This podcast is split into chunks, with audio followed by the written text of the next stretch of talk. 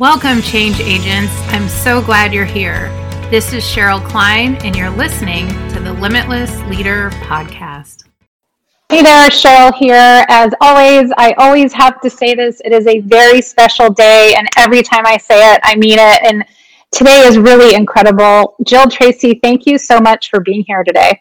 Thank you. Thanks for having me, Cheryl. Yeah, and before we get in and start talking about a lot of the incredible things that you're doing at Microsoft, I thought we'd let people get to know you a little bit and get to know what has really driven you to really stick it out and be a leader, a female leader in um, in technology. So when you were younger, um, what are there any stories or people that inspired you or that either inspired you to greatness or maybe that kind of knocked you back a few and you decided to be a trailblazer and kind of clear the path for others? I mean what really has fueled you up to this point? Yeah that's a great question. You know i think about that a lot. I reflect on the past the present the future and you know just kind of looking at the journey. And it's it's always fascinating to look at how my life has unfolded and uh, and the experiences I've lived. I feel like I've lived so many different chapters of existence. Um, when my life started out young, um, neither of my parents had a college education.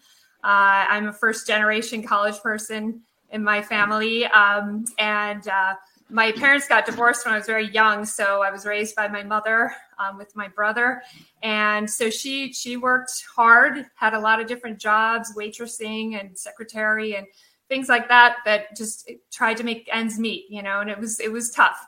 But I think watching her struggle uh, really taught me the value of education and working hard and really focusing and not wasting a single opportunity. And I was super fortunate when I was in high school. There was a turning point in my life where I had the opportunity to apply to be an exchange student. Uh, and so I with Rotary International, and I did. I applied for it. It was very competitive. Uh, it was it's very uh, tough selection criteria, interviews. You know, going to all the different levels of that, getting through to the final selection, and I got selected to be an exchange student in Brazil. Uh, my sorry, my camera keeps going in and out. Um, That's okay. So because I'm moving or something. Um, but anyway, I, I had the good fortune of being an exchange student in Brazil for a year. And so I left the US when I was 17. I didn't speak a word of Portuguese, which is their language. Uh, I had taken some Spanish in high school, but Spanish and Portuguese, if you talk to any Brazilian, is a very different language. There are some similarities, but high school Spanish did not prepare me at all for learning a, a whole new language, a whole new culture, a whole new life. Uh, that I lived for a year going to Brazilian high school, living with Brazilian families. It was one of the best years of my life in terms of impact and setting the stage for my future and for really helping me understand kind of what I can do to give back to the world. Um, you know, coming from a humble background and challenging experiences through my youth, uh, living in Brazil that year really opened my eyes to real, real poverty and real challenges that people have that are that way, way bigger than what I had lived through up till that point. And I felt like I was so grateful that I had the luck of being born in a in a country where I could really work hard and try to make my life uh, turn into something impactful and meaningful and achieve my goals. And you know, I think we all have our struggles in life and all of and our challenges. Um, I was grateful to to be born with the, all of the opportunities that I, I had just by the luck of of of you know my situation and having seen that in in my year in Brazil it really laid the foundation for kind of what I wanted to do with my life. And so when I came back to the US after that year, uh, I, I went to college. I went to Marquette University. I double majored. I double minored. I like took on as many classes as I could. I, you know, I, I, I strived to do as the best I could and really had high expectations for myself because I had seen, you know, the struggles that people have in the world. And I wanted to give back and make something of my life where I could make my life meaningful and help others. That really became my North Star. And so um, I, they didn't offer Portuguese at Marquette at the time. I think they still probably don't. Um, but I ended up, one of my majors was Spanish, my other was uh, communications. Um, and then my minors were uh, political science and psychology. And I really didn't really know what to do with myself. I, I did well in school. I studied hard. I, you know, I was in the honors program. I graduated magna cum laude. I, you know, I achieved a lot. But there, because my family didn't really have any you know experience in in the professional world. I didn't have guidance of hey you should be a doctor you should be a lawyer you should do this or you should be an engineer. I probably could have pursued any of those in retrospect but i had no no one really giving me guidance in that. So i just kind of cobbled together what i thought would be an education that would set me up for success in a variety of paths. Uh, but my main goal was to really i wanted to graduate and then I wanted to go on to help people. That's that was my goal. And so when I was getting to the end of my undergrad, um, I wanted to give back in a big way. I had been volunteering a lot during my college time, working also to pay for it because I didn't have the funds. I had scholarships, I had grants, financial aid, but I was also paying for my my experience. Um, so I was working a lot. But uh, ultimately, I applied for the Peace Corps because I wanted to go live and help in another country and help people and represent the United States as well and give back to my country by serving. And I felt the best way I could serve was doing that. Uh, so I did, again, it was another very competitive thing to get into. I got selected to be a Peace Corps volunteer. I went to Paraguay in South America, uh, where my Spanish served me a little bit during my training, mm-hmm. but the people I served actually are. Um, they're you know indigenous descendants of the indigenous people of of that area of South America. So their language is Guarani. Um, and they actually speak kind of a mix between it's mostly Guarani and then a little bit of Spanish. So they call it Jopara, which is a combo. Um, but anyway, I had to learn to speak Guarani. Uh, I was serving in the Peace Corps as an agriculture extension volunteer, where I didn't really have any agriculture background except some gardening when I was a kid. Uh, and my dad was a, a, horse trainer, so I rode horses as a kid. But that was pretty much my farm experience. So I had to learn all about agriculture.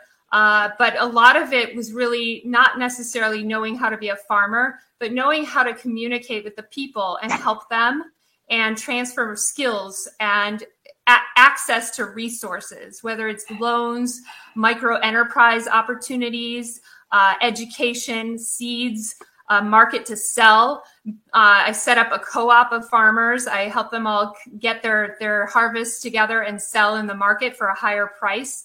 Uh, renting a truck to take all their stuff to Asuncion, the capital, and sell it in the market there where they could get better income.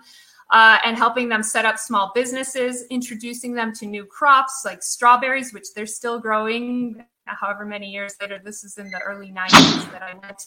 Uh, and they're still growing this stuff. I taught them how to grow sesame seeds. Uh, and it's amazing. Like they're, they're, I stayed there. I served in the Peace Corps for three years. Uh, and while I was down there, I discovered, quote unquote, a crop that's native to Paraguay uh, called Stevia, Ber- Ber- Stevia rebaudiana bertoni is the Latin name. We know it in the U.S. as a lot of people call it stevia. I still call it stevia. Um, and it's locally called ka'ahe, which is a sweet herb. Uh, it's 300 times sweeter than sugar. It's native to Paraguay. I decided, okay, I have these farmers. I'm trying to teach them crop diversification and access to markets. This thing is amazing. It's super sweet, has no calories, it's all natural. I need to start a company. So I did. I with local investors, local partners. I wanted to keep it all local in the spirit of helping local, not taking resources out. Uh, so set up a company down there, started producing stevia in large scales, is selling it to markets in Australia locally, and then to a buyer from Japan. I tried to get into the US market, but this was in the uh, mid 90s at this point where stevia was not yet known. Stevia was not yet given the stamp of approval by the FDA. Now it is, it's in everything. So I was a little too early in my business. Um, but it, it ended up being a great experience and really helped the farmers and really helped the local people. And then after four years in Paraguay at this point, I decided, you know, I could stay here and keep plugging along and doing this business, or maybe I can better myself even more now that I've had some business experience. Maybe I've put some put some uh, frame around what I've experienced and go get a, an MBA, which is what I ended up doing. I came back to the United States. I pursued my master's in business at Thunderbird, which is at the time was uh, number one in international business. Now all business, uh, now all MBAs are international, but back then that was cutting edge. Uh, so I, I got my MBA at Thunderbird. It was great experience at the time. You you were not allowed into Thunderbird unless you were fluent in at least one one other language. Uh, and you had to have international experience and have lived outside of the U.S. if you were a U.S. person for for a period of time uh, so that you you know you have a true global mindset which which i felt like at this point i, I definitely had had uh, cultivated a global experience and mindset and languages. Um, and then after my mba um, i well during my mba i, I did a uh, an internship at accenture which was great in seattle. Uh, i fell in love with seattle and then I applied to Microsoft and I got hired, and that was in 2002.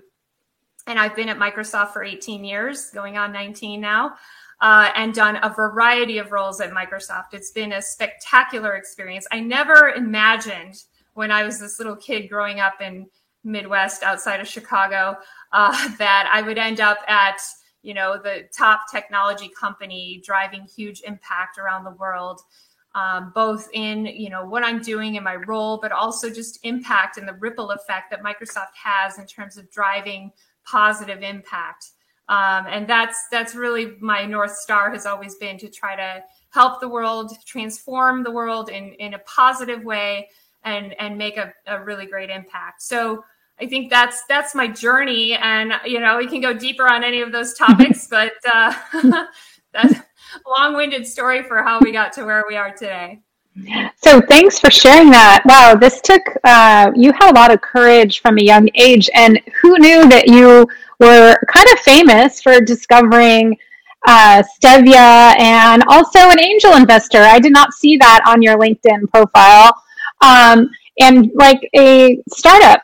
And so that is really in, incredible, and it just seems like where your passions lie are a perfect really marriage with Microsoft and their you know commitment to those within Microsoft and also their commitment to helping the world to be a better place. So thanks for sharing that journey. And now from you know that small midwestern town to director of global operations um, can you tell us you know being a woman in technology what has helped you along the way? Because a lot of times, um, especially for emerging leaders, they might look at you and think that, oh, like you were pretty much dropped into this position or or it was easy for you because you were so smart or what was was that journey challenging at all and you know i love asking the question if you were to coach your younger your late 20s early 30s something year old self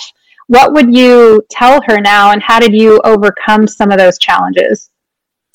Yeah, I would say, you know, um, I think a lot of people are their own obstacle, right? And I, I think for me, uh, a lot of times it's that voice in your head that it's a lot of chatter. You know, there's a lot of chatter that goes on in there. And if you listen to Brene Brown or Mo Gaudat, I don't know if you know Mo, he wrote the book Solve for Happy. And he has a whole section in there about how your mind just has this kind of aimless chatter. And you really shouldn't give a lot of credibility uh, to that chatter, but instead look at it and have some self reflection and think about you know truly what insights can you gain and how can you get out of your own way and really have the confidence you need and trust in yourself to be authentic and really not be afraid to to pursue what you need to pursue. You know and there's all these studies about women you know who apply for a role need to feel like they need to have you know almost all of the the boxes checked before they even apply for the role and whereas men are like oh yeah i could do that and just go for it. You know i think just having just seeing what you can do versus what you have done and using that as the way to achieve more and strive for more. And you know I, my my the tagline i think you put on here was around you know transformation. And that's it. It is like really look inside and see how you can transform yourself and make a big impact in your own life and in the lives of others in your work or in your family in your community um, so I think from from my standpoint, it's all about authenticity, being true to yourself, true to your values, um, and just not standing in your own way and not believing some of the chatter that goes on in your head, like, oh, I'm not good enough, or oh, they're more qualified than I am for this role, and I shouldn't pursue this. You know, don't. And if you if you don't believe your own self, then go talk to others. And I think others can give you feedback uh, and help you understand kind of the potential that you represent. And, and having a mentor or having people in your life who can help you look at things in a different way and have a different perspective and you see yourself from a different perspective i think is super helpful for people to to um, strive and achieve and and get where they want to be faster.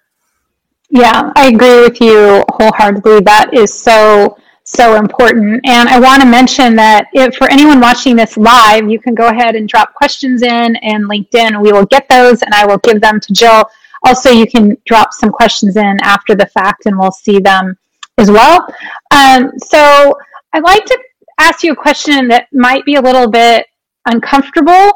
Um, and that is, you know, when we talk about diversity, equity, inclusion, we talk about driving transformation because really the longer title of this was driving transformation and empowering every person in your organization. And so whether it's for women in technology or what I learned and my eyes were open when I interviewed Kellie McElhaney, who's a professor at the Haas School of Business at Berkeley. She's also the founder of the Center for Equity, Gender, um, and Leadership. And she opened my eyes, which seems so obvious now, but it just was not on my dashboard a couple years back, is that there's a lot of inequity within our gender. And so if you were to give some advice for amazing women in technology who maybe feel further marginalized within our gender, um, what advice could you give them? And also, what advice could you give their leaders? Because I think they're filled with amazing creativity, innovative ability, and ability to like shift industries. And we want to make sure they're fully empowered too. So, can you shine a little light on that? For sure. I mean, I think that I'm I'm passionate about that, and I'm passionate about um, you know helping women, helping girls. I've I've been a Girl Scout troop leader for going on eight years now. Um, I believe in you know helping people who have potential who don't necessarily fit the mold right of of the what has been the the norm um, and I think um, at Microsoft, especially, there there are so many diversity and inclusion groups that exist that I participate in. From one's called Blacklight to another um, about uh, women in technology. Um, and then we have one about ability, or it's called disability, but it's really all about ability and different abilities, right? And Microsoft really tries to um, hire for you know the the uh, having a better representation of the world, right? Very global in terms of, of who and all different kinds of people from all different walks of life, from all different backgrounds, races, gender, um, you know, identity, and and all of that, and socioeconomic status as well, education. Um, so, you know, I think, you know, there's so many studies that show that the more um, diverse your group is, the better and more successful you're going to be. Whether it's your your company or just a group that you're in of people, just having impact in the world. And so, um, you know, I try to participate in in as many of these um, diversity and inclusion types of groups that we have. I want to educate myself. I belong to groups that uh, try to help empower people who are not your mainstream. Um, I think we're super lucky in the Seattle area. We have Ijoma, Ijeoma Oluo, who wrote So You Want to Talk About Race, and she just published a new book called Mediocre.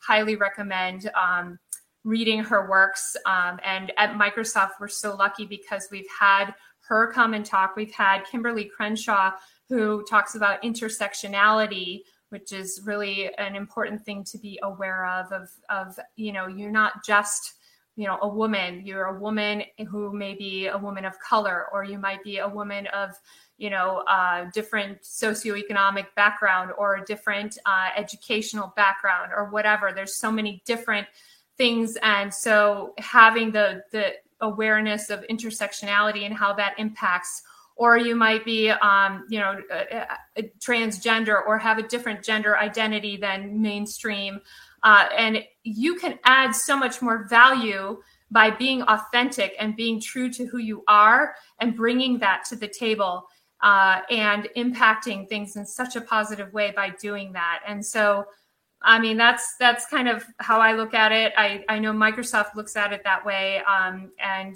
you know, it's an evolution. I think none of us have ever arrived, nor will we ever be there at the full kind of nirvana of enlightenment. but I, I appreciate the efforts that um, you know my friends make, my family makes, my company is making, my community, my neighborhood. Like it's it's really great. I'm so fortunate to be a part of that, and I want to contribute to that um, as much as possible. Yeah, and it sounds like yourself and Microsoft are really, you said, trailblazers and leading the way. And I like to talk about um, micro steps. So, can you help un- us understand in an organization or what's something like a micro step that we can do, or uh, meaning that I think the the t- the small consistent things matter. And it seems like from the folks that I've talked to are experts, you know, in this space, it really impacts you know, with you doing this, it probably impacts your teams and their ability to be creative and motivated and productive and all of those things. Is there one small thing that you can recommend that we could go do and do a little bit differently that might impact lives in our organization? And it might just be as simple as inviting someone to a virtual coffee and asking them how they're doing or is there a micro step that you can share that we can kind of all wrap our arms around and start doing a little better, more consistently? Well, I think we're all in different situations. So it's hard to generalize um, because everyone is going through different things, especially now in our time of COVID, where some people are virtual, some people are back to work. You know, it depends on which, where geographically people are tuning in from. But um, i think you know even if you're if you're virtual or you're in person showing up and actually speaking up a lot of times you know we're in meetings that are on teams or whatever platform uh, and people have their camera off. And so you know i would say in those situations turn on your camera even if it's just for a few minutes to check in and show your face and people can start to put a name with a face more uh, just showing up in that way, speaking up. You know, it's hard sometimes in these virtual environments to um, feel like, well, maybe what I have to say isn't as important as that one because that one's higher ranked than me. No, it's speak up. You know, if you have something that's valuable to say, you know, you weren't hired because you, for whatever, you were hired because you have some value to add. So add it. Make your voice be heard. Don't be afraid and don't be shy. Um, and you, you might make mistakes, but the other thing that I love at Microsoft, at least, is growth mindset. Like we have embraced that in such a big way. Like if you're going to make your mistakes, make them, acknowledge them, be accountable for them, be responsible, but then learn, reflect, and then do better next time. And we're all human and we're all working hard and we're all struggling through all of the challenges that life throws at us. So give yourself some grace, give yourself some space you know appreciate what you have accomplished and then go do more and, and give more. Yeah and i like to add too and bring people along with you because it seems like you've been amazing and microsoft is really excuse me amazing at fostering that as well.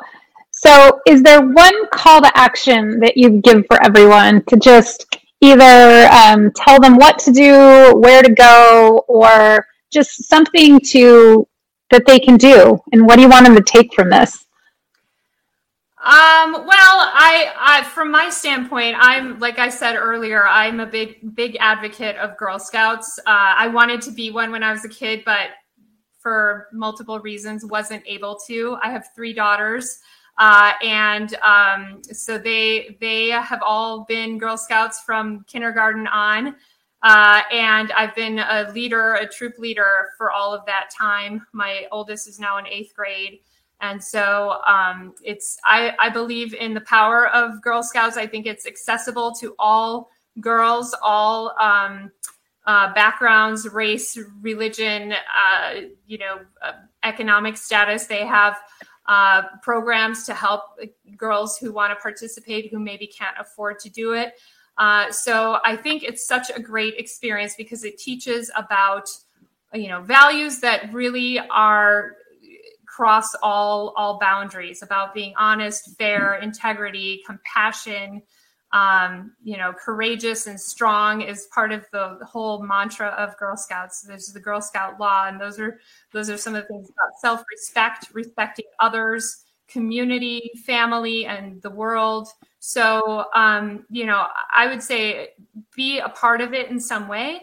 Uh, you know, give back to to girls if you can in that way, even if you don't have, you know, a daughter or a girl in your life, you can still be, um, you know, participate in some way uh, in it. And uh, so that that's my my thing these days. Over the last few years, is how I spend some of my my spare time. So, because I'm sure you have so much of it. No, I'm just kidding. I know that you don't, and I really want to honor you for you know making that time for the things that are important to you. In addition to being the director of global sales operations for Microsoft in their business applications. Jill Tracy, thank you so much for your time and your gems of wisdom. Much appreciated, and I look forward to continuing to follow you. Thank you, Cheryl. I love the opportunity. Thank you so much, and you take care. Thanks.